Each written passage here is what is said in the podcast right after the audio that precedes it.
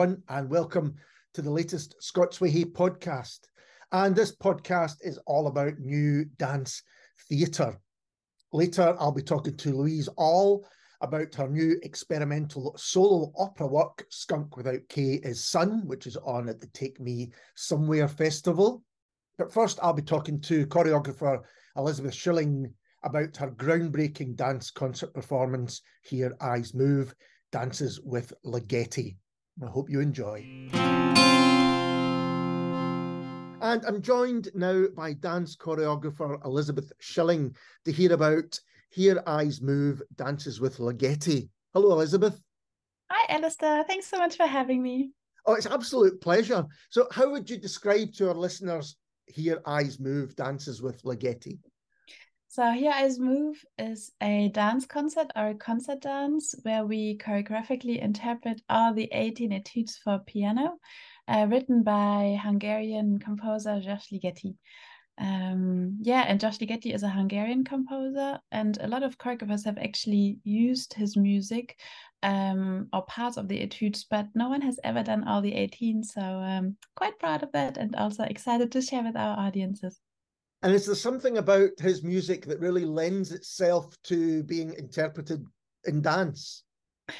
Well, I personally think so. I feel like um, for example, when I listened to Ligeti for the very first time, it was in 2011, it was his first string quartet. Um, I was really struck by the rhythmicality that Ligeti uses because he comes straight from this tradition of Stravinsky, Bartok. Um, so he uses uh, very polyrhythmic structures, which I feel very attractive to work with dance. Um, but I also um, felt there were a lot of textures that he was using in in his music. Um, so I personally feel like his music is gives a rich fit for dance, but um, it certainly also has its challenges because it's um, some of the most difficult music that exists out there in the world. So I feel it's not the easiest to dance to. Although I would say, and I think some musicologists agree with me, that his music is movement. And could you tell us a bit about who György Ligeti was and his legacy that he's left? Yeah, so it's a bit difficult to to be short about this who he was. That's okay. We've got all the time.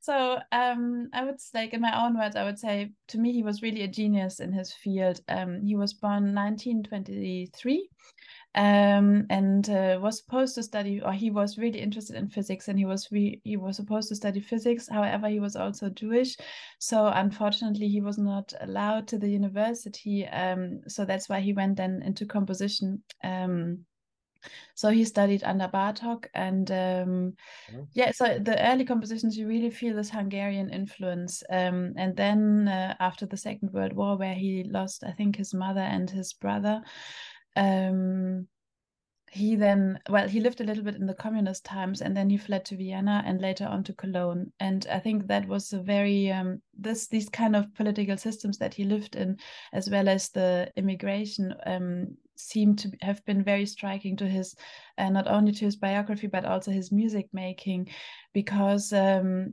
throughout his lifetime he um, resisted any form of idealisms in political system, any forms of extremes, which we can also find in the way he wrote music. But also because I think he's some like he's very special in the way that he really has this um, craftsmanship from the classical tradition from from this eastern european tradition as well. And he then in cologne he met um, composers like stockhausen. He met the early developments of electronic musics.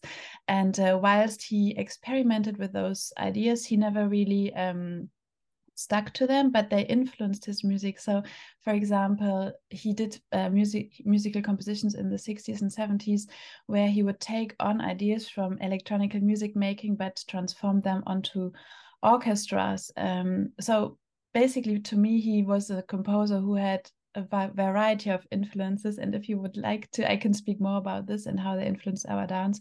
And I feel like this what this is what makes him so incredibly rich. And I'm just personally so struck on how his mind works. If you really go into the depth of his his compositions, his compositional concept of how he's able to connect the seemingly most widespread um, associations uh, into super complex musical structures. I will stop here. no, it's, it's fascinating because it, it's not someone I know at all. Um, yeah. But from what you're saying, it, it's almost like straddling 20th century classical music from a, yeah. a kind of older yeah. tradition to something which is quite modern.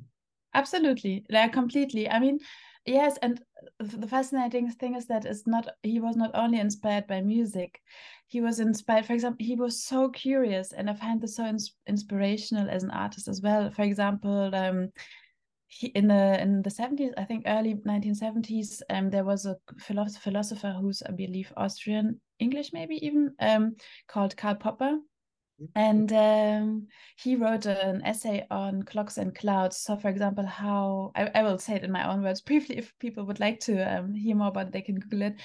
Um, so how like cloud systems are supposedly predictable and you can calculate them so like machine like right. and how clouds in the ex- other extremes are you can't calculate them they're unpredictable so they are more like phenomena of chaos theory and so for example he took those ideas and um, used them in his music making or um, he was also super inspired by alice in wonderland or um, drawings by Maurits Escher, you know, which is super, seemingly super chaotic, but they do have a structure.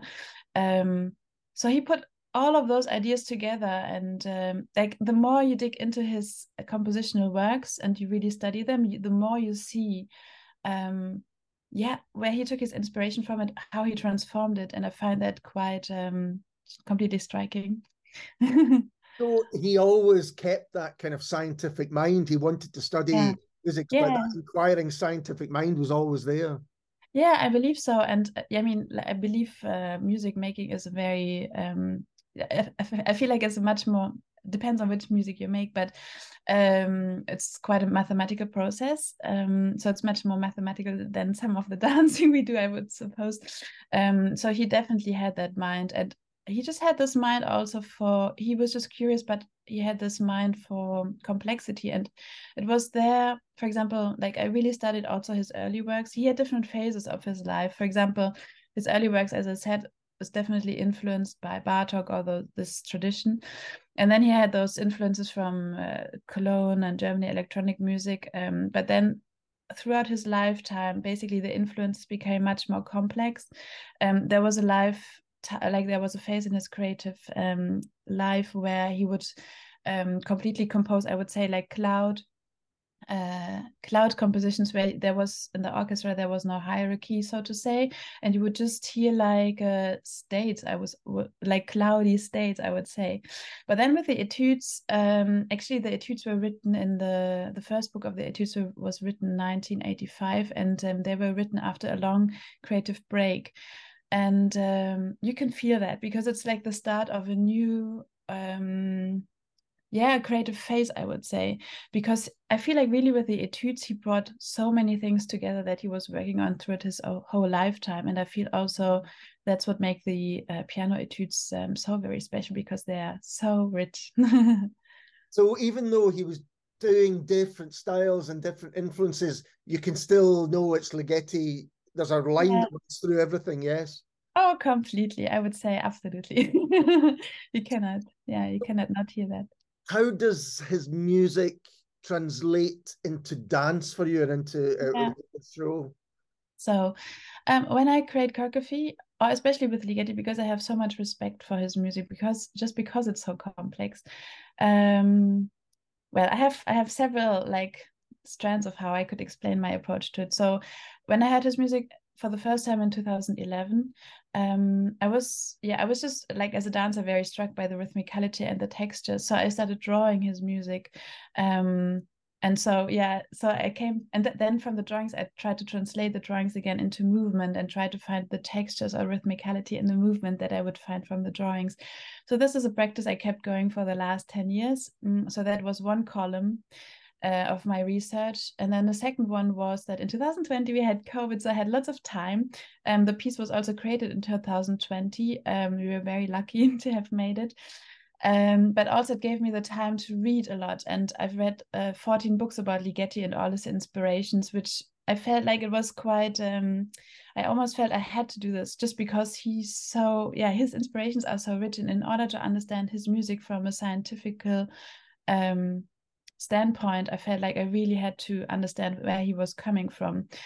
Um, so I had this information, but then lastly, um, and that is something I'm um, I don't want to forget to say is also like what I call the choreographic ear, and that by that I mean the uh, the emotive, the intuitive listening to to what how the music speaks to you, because um, I hear a lot of colors, a lot of textures, and they were also part of the creative process. And so with the 18 etudes, um, I approached it really one by one because every single one of those etudes has its very own compositional concept. Um, and this was is also so interesting about Ligeti that he gave himself um, a lot of restriction in the creation, which um, probably makes it hard compositionally for him. But um, yeah, the end result is just very rich because it's so concise.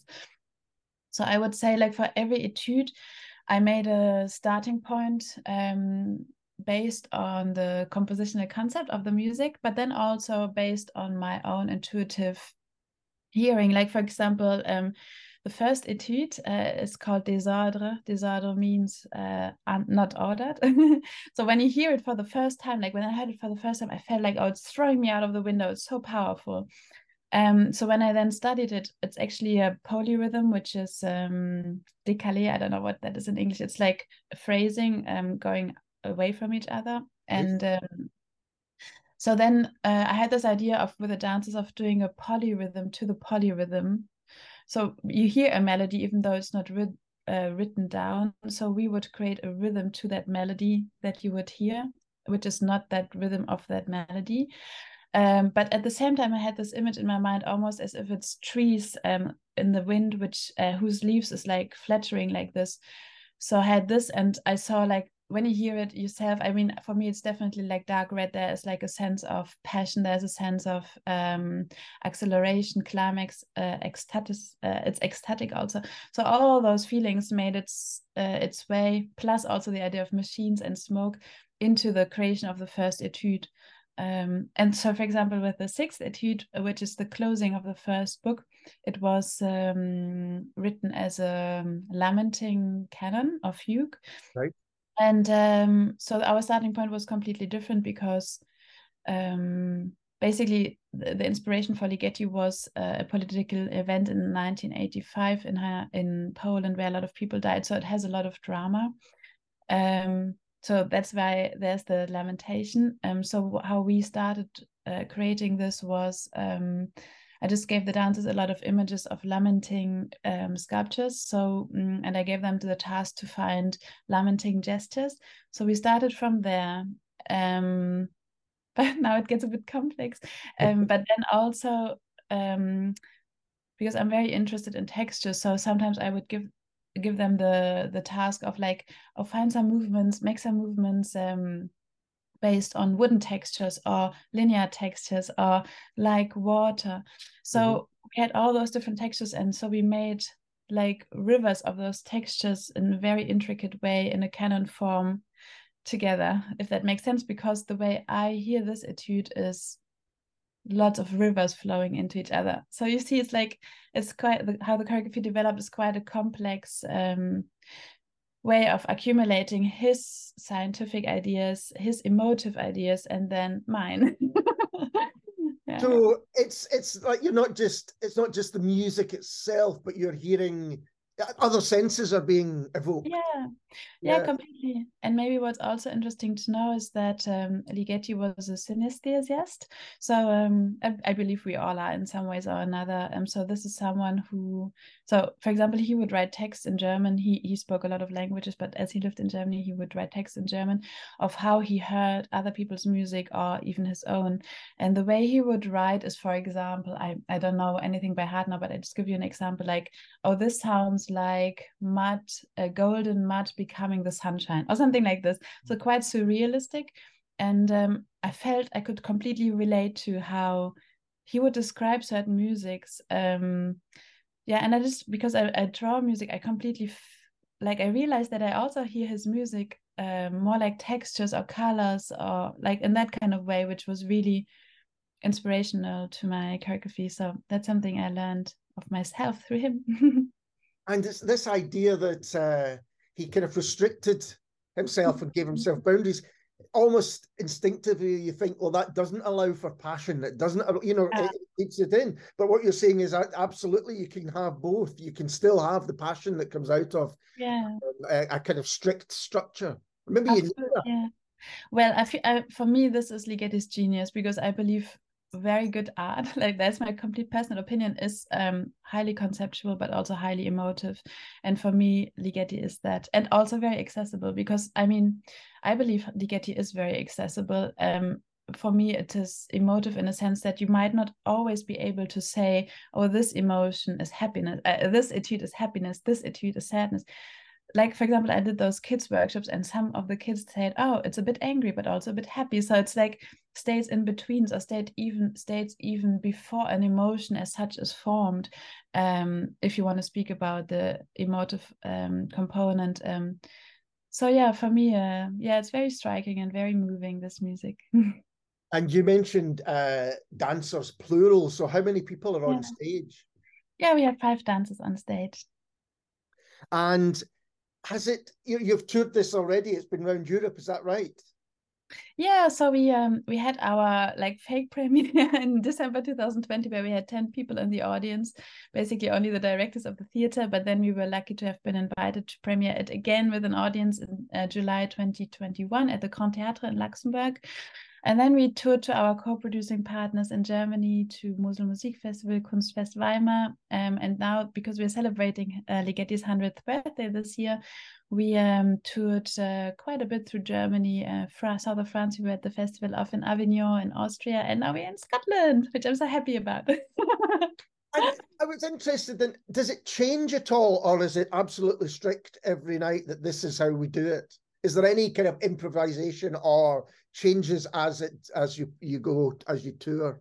Yeah, that's a good question. So I would say it's very strict because you know you have to know dancing to Ligeti with live music um, is quite something because um, for example like this piano music is some of the most difficult um, piano repertoires that exists on this world and uh, for our pianist he often says like oh, if i play one note wrong i'm out of here so um, i can't fake it basically and so our our dancers feel that tension. There is that tension. And also like the way i created this choreography is that uh, when you come to see it you will see it um, they're chained to each other energetically. No one is individual. Like they're all in a net. One action has a consequence. Um, so this comes all from this idea of chaos theory i believe. Um, because we, we created in, in COVID times, we we created it in times where our climate is going downhill, our nat- like the nature around us is dying. So I, I feel like this whole idea of that we are all um, interconnected, we all have a responsibility. Just unconsciously is very much, or was very much, and is still very much part of my practice and very much part of my being, I believe. And um, uh, so you you really see this interconnectivity of the dancers on stage and if one person does a mistake, they all have to uh, find a solution for it in the most minuscule moment. And at the beginning of the piece, there was a huge respect of the dancers and not a respect, a fear maybe a little bit to perform this piece because it takes um, focus, it takes a lot of inner strength and also a sense of togetherness with the music within the group of the dancers. Now I feel like people, we've done it so many times, like 20 times. So I feel like even though the cast, uh, the cast change a bit, um, people uh, feel more comfortable in it and get a little bit more full in it. So I would say that is that has changed. So within that super strict structure, that has developed a sense of playfulness. Yes. it sounds like I, I can I, I, understand that idea certainly initially that uh, there's almost a tension to get it right when it's so exacting, and that's almost mm-hmm. part of the performance. Yeah, absolutely. I feel like this this performance lives off the tension. Yeah. But every good performance does, I feel. uh, interesting.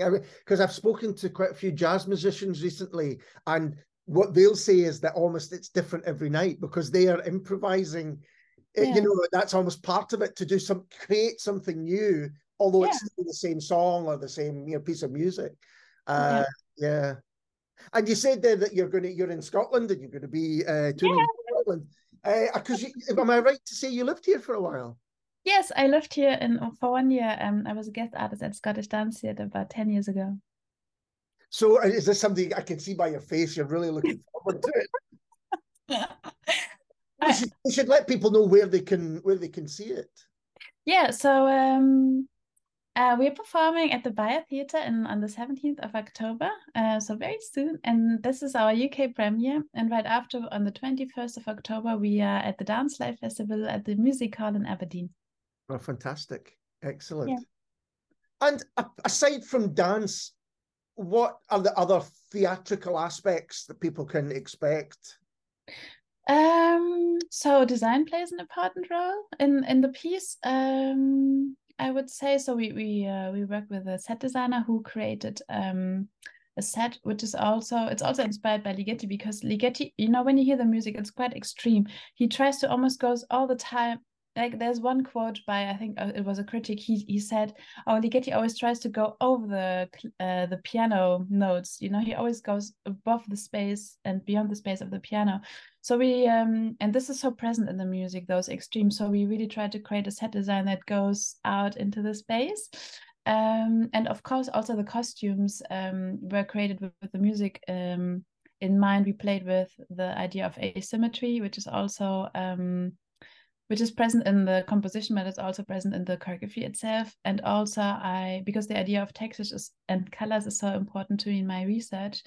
Uh, every dancer has different textures and different colors. Um, yeah, because you know, for example, if you hear all the 18 etudes, um, they have all a different color and all a different texture. So it's really like a big buffet of richness that you can experience. I believe and hope there's something for everyone. And do you have theatrical inspirations? Do you have uh, either groups or performances you've seen that have really kind of inspired you yourself? Mm, yeah, for sure. I mean, I've had the privilege to see a lot during my lifetime, and I've danced in a lot of pieces, which um, I believe in one form or another have all informed my my practice. Um, I feel like my dance language has, you know, I, I trained um, a lot in classical dance, but I'm I'm very interested in movement qualities as well and um, yeah there's very very much that inspired me it's quite hard to, for me to pick pick out like one show uh, because i feel like it's quite a multitude of things and is, is it almost everything that you work on in some way you bring with you to the next project. Yeah I'm, i would say so. I mean it's all a big learning i feel. Um, for example like now with ligeti i've worked very closely to the score um, I've worked very, uh, I've been very inspired by this idea of action and consequence, which comes from his music, but I also believe it comes from me. And um, now, currently, I'm I'm working on another project um, in the early stages of research where I combine a big um, big classic of uh, classical music, um, and I combine it with a um, new composition. And I'm very much part of even the music making and the thoughts about this and it's actually inspired by plants and how they sound. So um, I continue on this idea of interconnectivity and the work on nature and uh, humans together. For example, this is also maybe something I can briefly talk about because in the piece, um, this is something I did very intuitively, but that I now understand. The dancers they never look at each other, so I almost take the human component out of out of them. Right. And I now see why I did that because um, I feel like I often talked about it in the creation process, like, oh, you, now you're like water, or now you're a river, or now you're, um, I don't know what I said, stones. So for me, like, there were really phenomena of nature. Um, and there's only one moment they look at each other, which is then a very, or yeah, human moment. Um, so uh, for me, almost the dances um, became something non-human, but by that I don't mean it in a bad way. No. It's just I wanted to open up new ideas of imagination and um, yeah, how to connect to our surrounding. Yeah, that sounds absolutely fascinating. Mm-hmm. and how did you come to dance? What is it from an early age? What was your career? Yeah, I mean, um, yeah, I was born in a village in in, in Western Germany, close to Luxembourg, and I just uh, my mom always said I just danced as soon as I could walk at home. Um, and um, so at some point she just asked me, "Do you want to go to the ballet?" Because like that's what yeah what we had in our in our um, um, city. Um, so creative dance was not something that was very, you know, very practiced uh, at that time. So I did lots of ballet, and then, um, but I had from a very early age the intuition that I have to go out into the world. I have to like uh, really go to a proper school because you have to start at a young age. So I begged my parents to leave home and eventually let, they let me go. So I went to a ballet school and did my A levels at the same time. And then um, I went to Laban in, in London and did my BA there, which was a huge privilege and opened my eyes completely to the world of dance and to the world of art.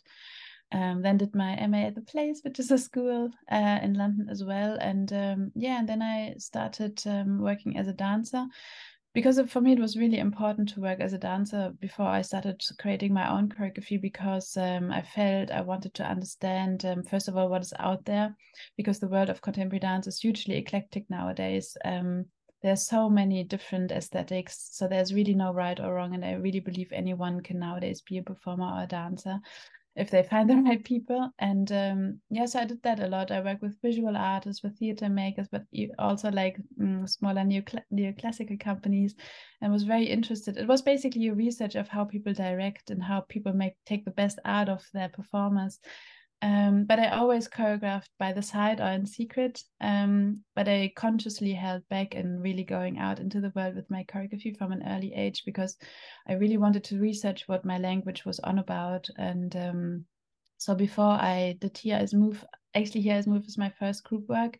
And before that, I did a lot of solo work, which also toured to Scotland. Um, have a big passion for touring in Scotland. Yeah and so the solo work and also the connection with the audience taught me a lot about my own language and my own vocabulary and what i was interested in. And so finally i had the confidence um, to say yeah i think i'm ready to work with other people and uh, to translate my language um, yeah and develop it with other people. And uh, that's when uh, we created Hear Eyes Move. And yeah, you you mentioned uh, a couple of times the kind of research that you do before, and it seems to me that that's that kind of inquisitiveness. As you yeah. mentioned with Ligeti, that kind of wanting to yeah. learn new things is kind of central to what you do. Yes, very much so. So I, for example, like mm, we're planning my next bigger premiere for 2025, but I'm already very deeply in research because you know I feel a, a big responsibility of what you put out there in the world. Um, it, you know, it has a consequence what you put out there, and it will be seen by people. I don't want to go as far to say it will influence people, but it will be shared and um, I really feel like I have a responsibility also to the taxpayers' money to really believe, like, think about, like, okay, what do we actually do? Why is it important? How do things connect? How do we um, give people access to that? How can we communicate in diverse forms what we do? Because I'm also quite interested in, for example, at the moment, we are also in St. Andrews or Aberdeen and giving lots of workshops to the community. Um, we are almost all, all of the time making a publication about our work to just um, give my, maybe a more intellectual um, grounding to our work because a lot of people don't even know that dance has so many layers. Yeah. Um, so I'm I'm quite passionate about thinking very deeply about this art form and how to um, bring it forward. So it becomes as a project, each project is as rounded as possible with as many yeah. aspects as possible. Yeah, I believe so. And also, like my mm, my projects are becoming much bigger and much more complex and multi-layered, and I have uh, more collaborators on board. So uh, mm, you have to be ready for this, and also you have to be. Um, yeah, you have to communicate. Like you have to research with your collaborators the depth of it, and um, share this and create and build something together from the ground. And this takes time if you do it with thought. Um, yeah i mean i can create quickly like sometimes i have commissions and i do things quickly but my own practice which is those pieces um does take time. Well Elisabeth you really want me to it made me want to listen to the music of Ligeti because it's not someone i know. It sounds amazing. And and, and the show as well sounds as though it's going to be uh, fantastic. Thank you so much for taking the time to talk to me. I really appreciate it. Ah thanks alice it was wonderful to be here. Thanks so much for asking me all those great questions I'm now joined by performer, artist, and choreographer Louise Ahl to talk about her new solo opera, Skunk Without K, is Sun. Hello, Louise. Hello. well, I have to ask you before we get really into it, where does the title come from? Um, the title is from I basically during the pandemic, I wrote a book of 610 riddles um, so that was my pandemic project. and uh, they're kind of, some of them, most of them are really short, but there's like a huge amount of uh, riddles basically, and they're like small poems. And Yeah. one of the riddles ends with the line "skunk without K is sun," and I thought I quite liked it as a title for this work because we kind of um, deal with language a lot and meaning making. How do you create meaning through language? And uh, and it's also a little bit of a joke in a way, and it kind of speaks of um, sort of something existing in one form and then if you remove something from it in this instance the k Yeah. uh, becomes a completely different thing so i think my work deals a lot with uh, transformation and uh, how things transform into another and why and uh, so yeah uh, uh, that's a long answer but it's kind of uh, that's the gist of it yeah I, I, a book of limericks. You're the first person I've spoken to who that was the lockdown for not limericks, uh, riddles. Um, Yeah. yeah, you're the first person I've spoken to who's done that as their lockdown project. But uh, Yeah.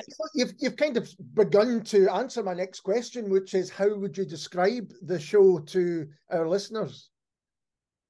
It's um it's a three act opera. And uh, I would also use the word experimental before opera. Sometimes I don't use that word depending on who I'm speaking to, but I think this is for a kind of arts audience, right? So I can say it's an experimental, uh, non traditional opera. And uh, it's the the text of the work, the libretto, is basically the audio description of the work.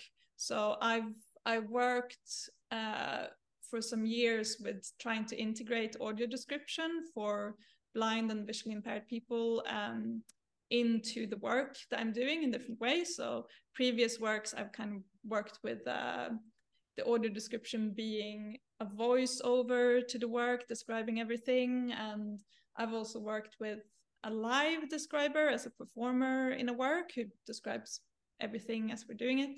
Um, and then I had this idea to use it as song material.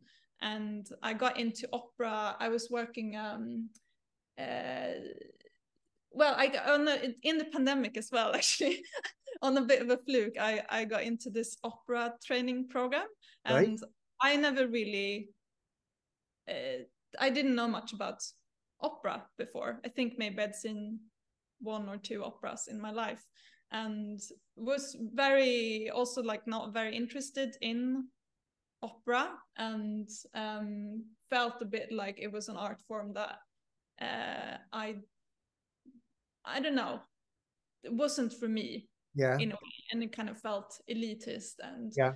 um, all that so I uh, yeah but then there was this program which basically um, was run by a number of European opera institutions, um, and it's it was an 18 month kind of residency program for artists that have never worked with opera before to kind of learn about opera. Yeah. Um, so my background is more in dance and performance, and uh, so yeah, I applied, and then I got in, and and now I'm making an opera for the first time. Um, so it's it's it's got a mix of um, the opera. I'm singing. I'm basically singing the whole audio description of the Right. show, um, and some of it is recorded as a chorus of voices. So you kind of have um, the ex- yeah the experience is quite surround sound based so each recorded voice have their own speaker in the space that's kind of placed around. And so you're surrounded by all these voices which is also my voice but then i i also sing live uh, sometimes together with the chorus and sometimes um yeah separately from them me. Uh, so uh yeah and i sing about I sing about everything that can be seen really in the space. So the first act is really about um, uh, describing the space, the performance space itself, and describing the set and colors, and uh, describing me as a performer, what I'm wearing.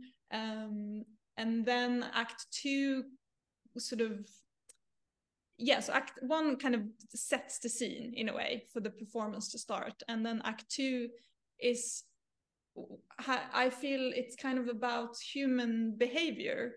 Oh. And I'm, I'm singing i call it an aria of verbs because i'm constantly singing a verb that i'm also trying to perform. So it starts with me singing the word crawling and then i kind of try and embody that word through crawling in different ways. Um, and it continues to lots of other things. So that's like more of a physical uh, performance that I'm also singing at the same time. And uh, yeah, so it, it's a it's a piece that I'm. It sort of sings itself into being, and the words manifests its existence really um, and it becomes quite meta in the end because the third act is starts referencing itself and the, the work so far and it, it, kind of references back to different memories uh, from the show and um, yeah does that make sense It sounds incredible. And, and, so when you say references to memories in the show, references to things which happened in the first and second act. Yeah. Yeah, exactly. Wow.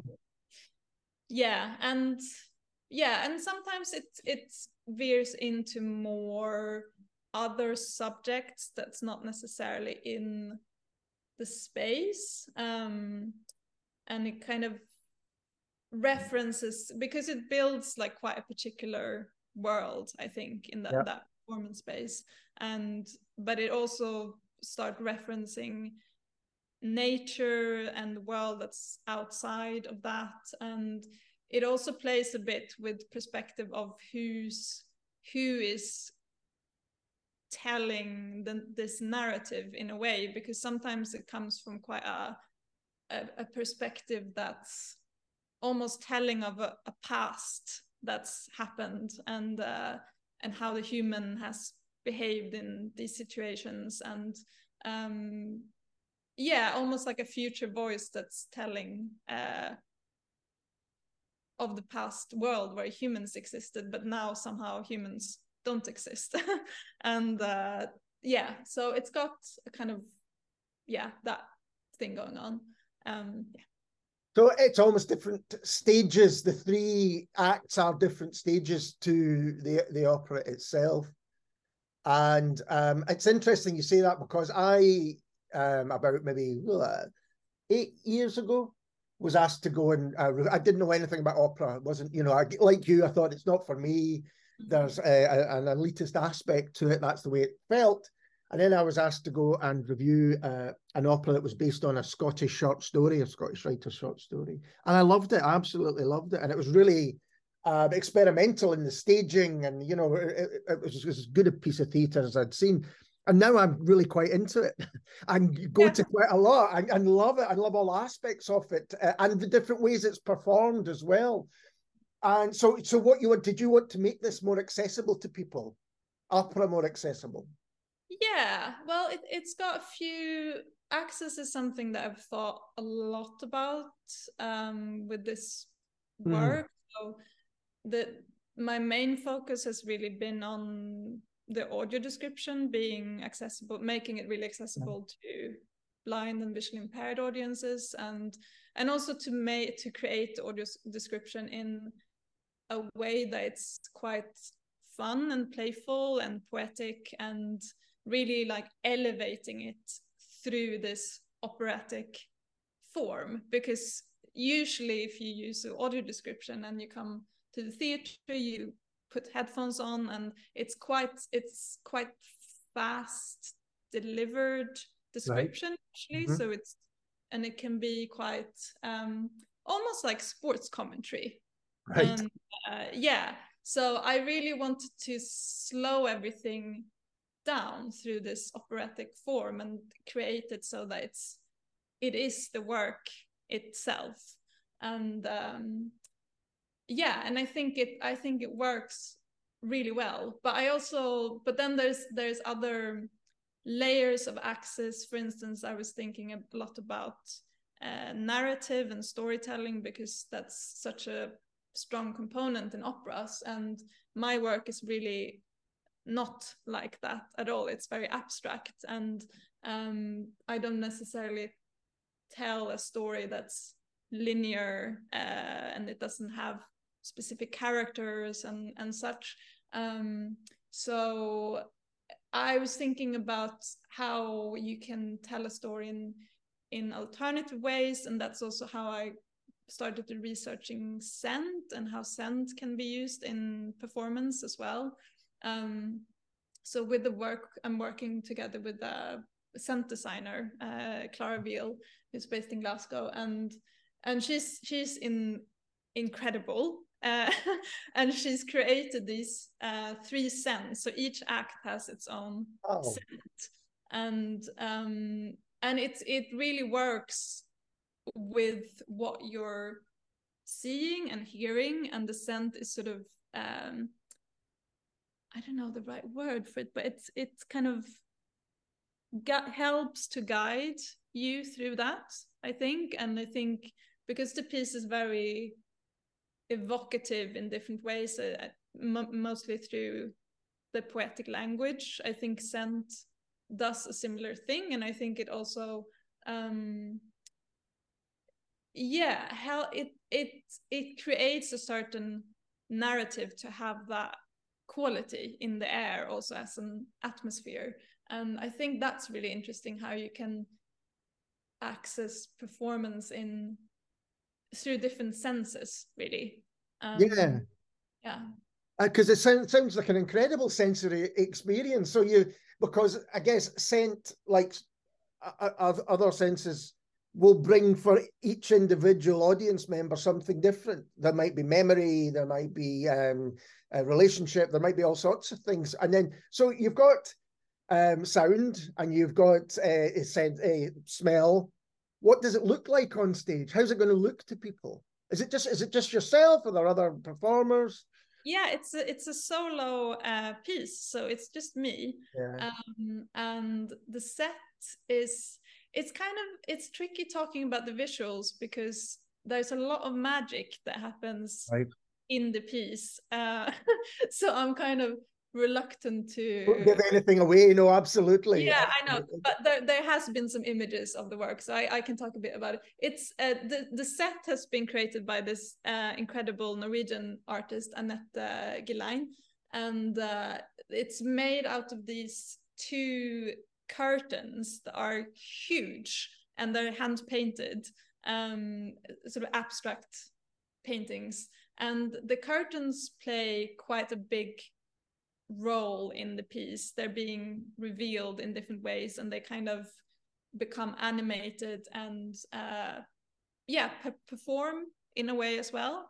And I think the lighting does a similar thing where it feels quite alive in different ways. So I I feel yeah, the performance space feels very alive. It sort of it smells and breathes. The light kind of breathes, and the the set moves, and and I'm moving, and yeah, it's it's a beautiful space, and I think it's funny because I started thinking about beauty during making the work, and I've never really thought about beauty as it's almost something that's a bit shunned i think in right. contemporary performance uh in that sector where you don't it almost feels like an old fashioned traditional concept to focus on and uh, but i i've really been feeling like i want the work to be really beautiful. And uh, so we, we made quite a lot of effort with the music and the the the visuals to yeah and the sound also to to make it beautiful. So i hope it's going to be really visually pleasing and aurally pleasing and scent it's like a pleasing experience. At the same time as it's quite challenging in some ways it can be quite slow and because the description takes so much time sometimes to describe. So there's like a huge section where i just talk about the costume really in great detail. And and i think for blind audiences that's great you know and to have that that focus. But i think for people um that are not blind it can probably feel quite maybe slow and yeah i'm not sure. I think it's interesting and i think it's i think it's i i really like the theater also as a space that has the capacity to slow things down because i feel everything else in the world is really fast and there's yeah. a lot of information. And so as as a maker i'm very like hmm i'm just gonna turn everything down a bit and just kind of uh yeah let people sink down a bit yeah and it's true. I, I, think outside of opera, you probably rarely get three acts these days in theatre. It's, it's quite a rare thing. So to say, um, how how long uh, is it as a whole? How long are you um, uh, on stage for? Well, yeah, it's three acts, but it's actually it's not that long of a piece if you compare with operas. So it's about I think it's maybe sixty five minutes long. Okay. Okay. yeah. yeah so it almost sounds as if the audience and the audience are, I suppose, always a, a part of a performance, but often it's there to kind of sit and be a passive part. But this sounds more interactive if they are doing work with, even if it's just with their senses. Mm-hmm. Yeah, for sure. It's, um, I think also with the type of, um, the type of narrative that's not necessarily telling people what it is people have have to do a bit of work to yeah. figure it out for themselves which i really like because i don't i don't really like to tell people what what it's about or um because i don't even know fully what, what it's about. Uh i can talk about the things that's you know inspired it or uh references or things like that but i think it's for an audience member like a lot more interesting to go on your own yeah. and to also be allowed um to do that because to me i'm i'm always really happy when people tell me afterwards oh i i thought it was about this or that then people just create their own stories really which yeah i hope yeah the work can allow them to go into that imaginary space. And you mentioned uh, inspirations. What were the inspirations behind it? Was there pieces of theatre or other things that you'd worked on, perhaps? Well, I think opera. I, I saw a lot of opera in um, in uh, when I did the opera program, and um, I mean nothing that I was like really loved, but I just love the form of it.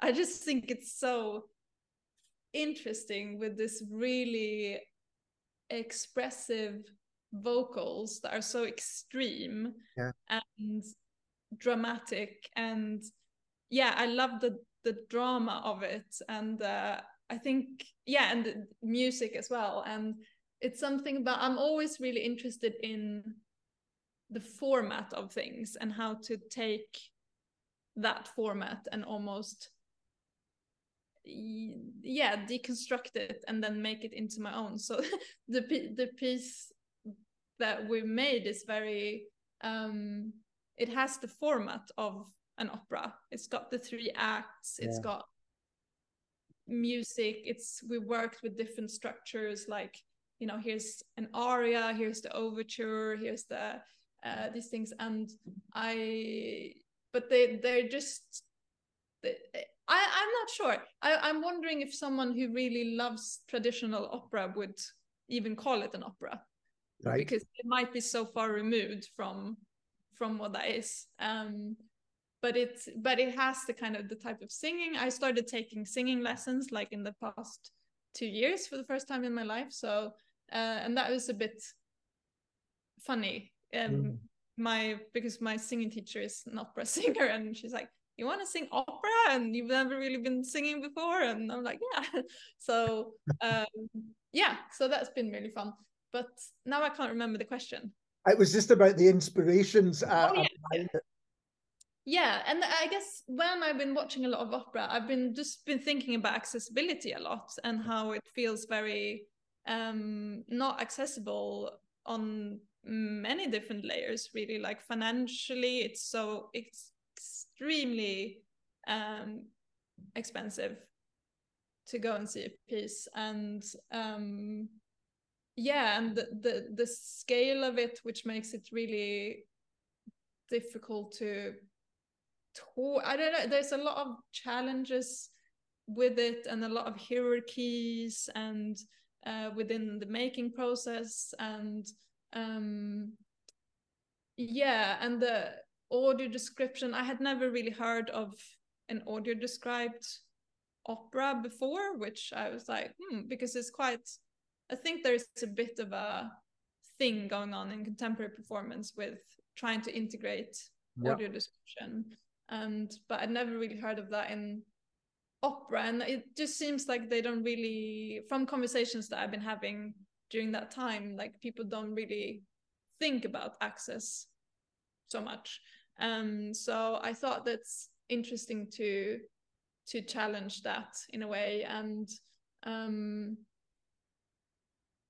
yeah now i've lost my plot again I, well, I think it is interesting, and I know um, I worked briefly for Access Services for Television, doing subtitles, and they did audio description, and the company did, uh, you know, signing as well, uh, and all of those things.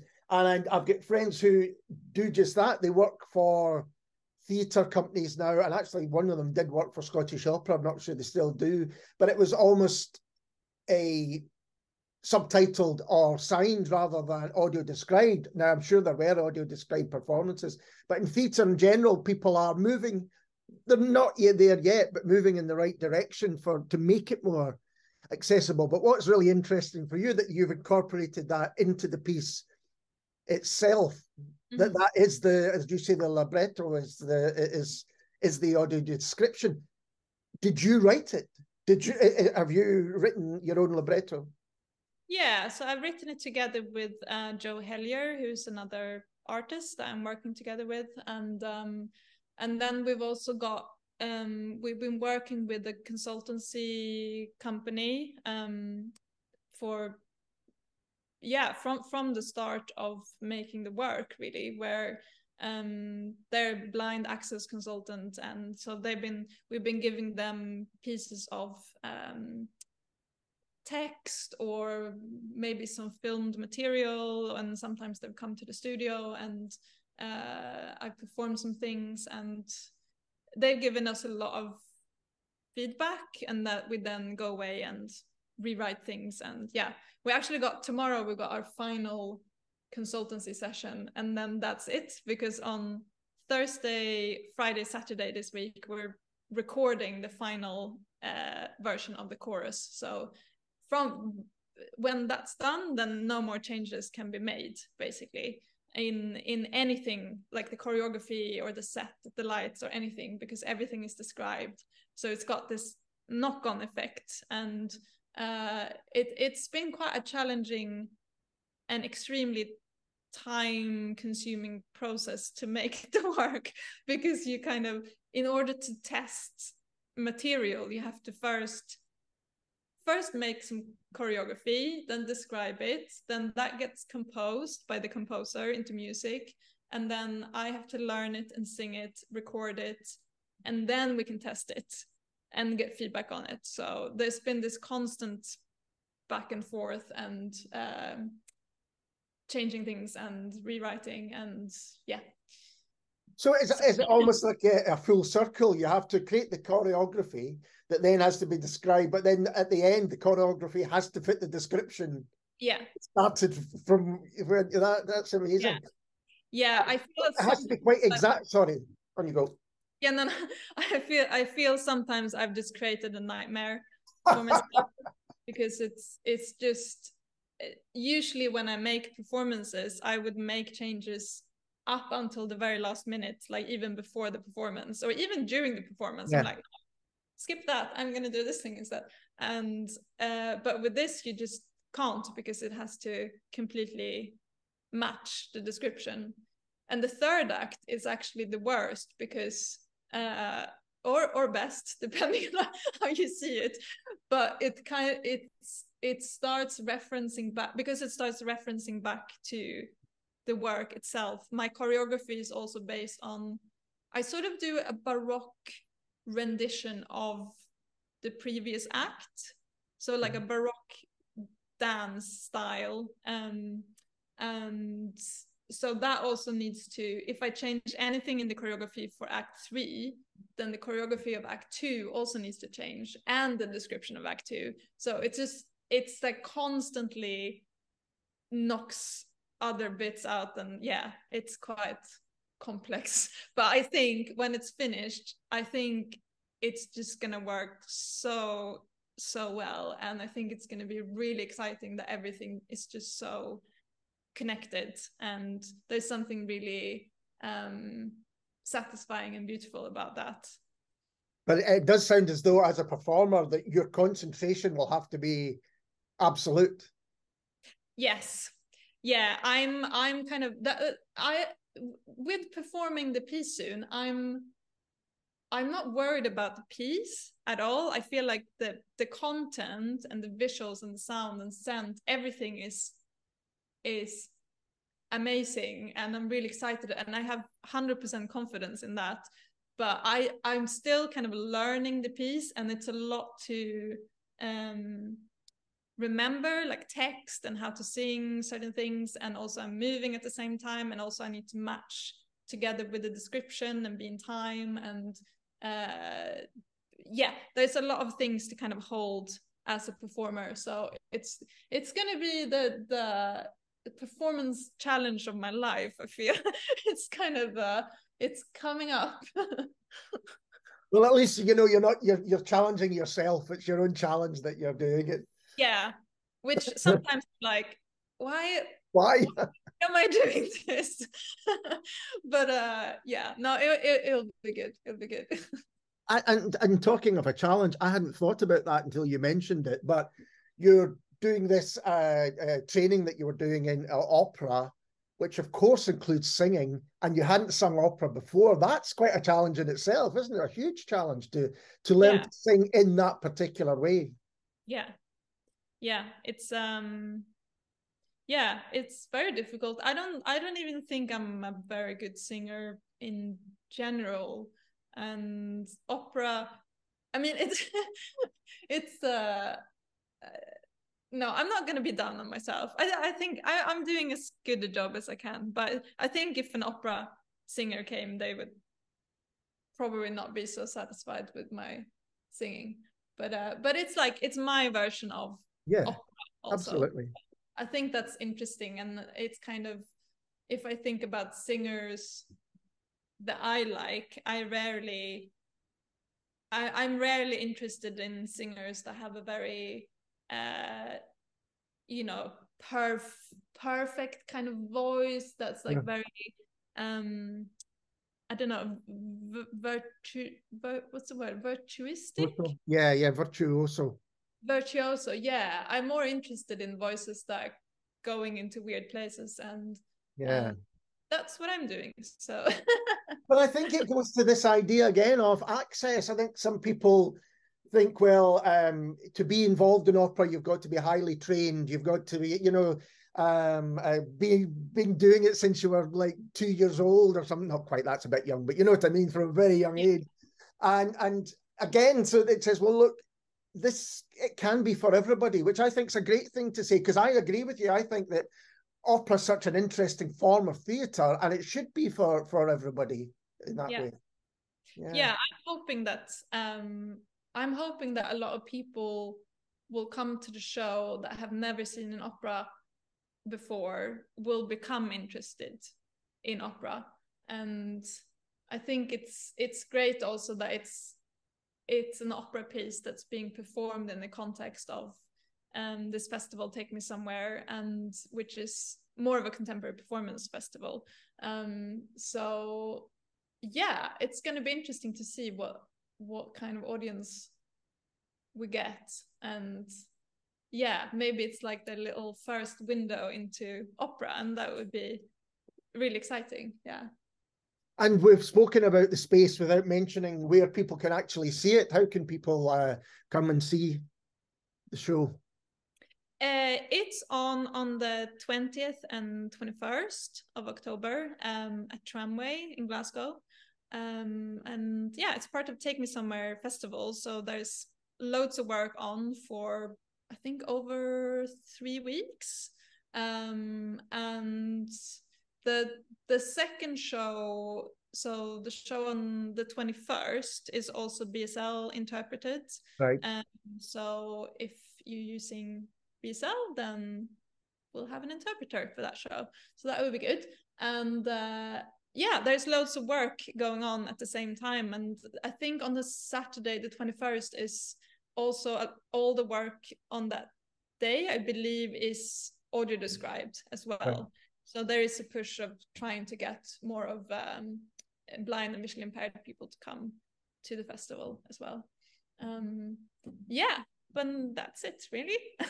that sounds fantastic, and and I have to say, uh, Skunk Without K, Sun, also sounds. I mean, I'm so pleased to have talked to you about it because I I'd read the the press release and I was thinking, how is this going to work? But you've explained exactly how it works, which is fascinating. Louise, thank you so much for taking the time to talk to me, and all the very best on the show. Thank you.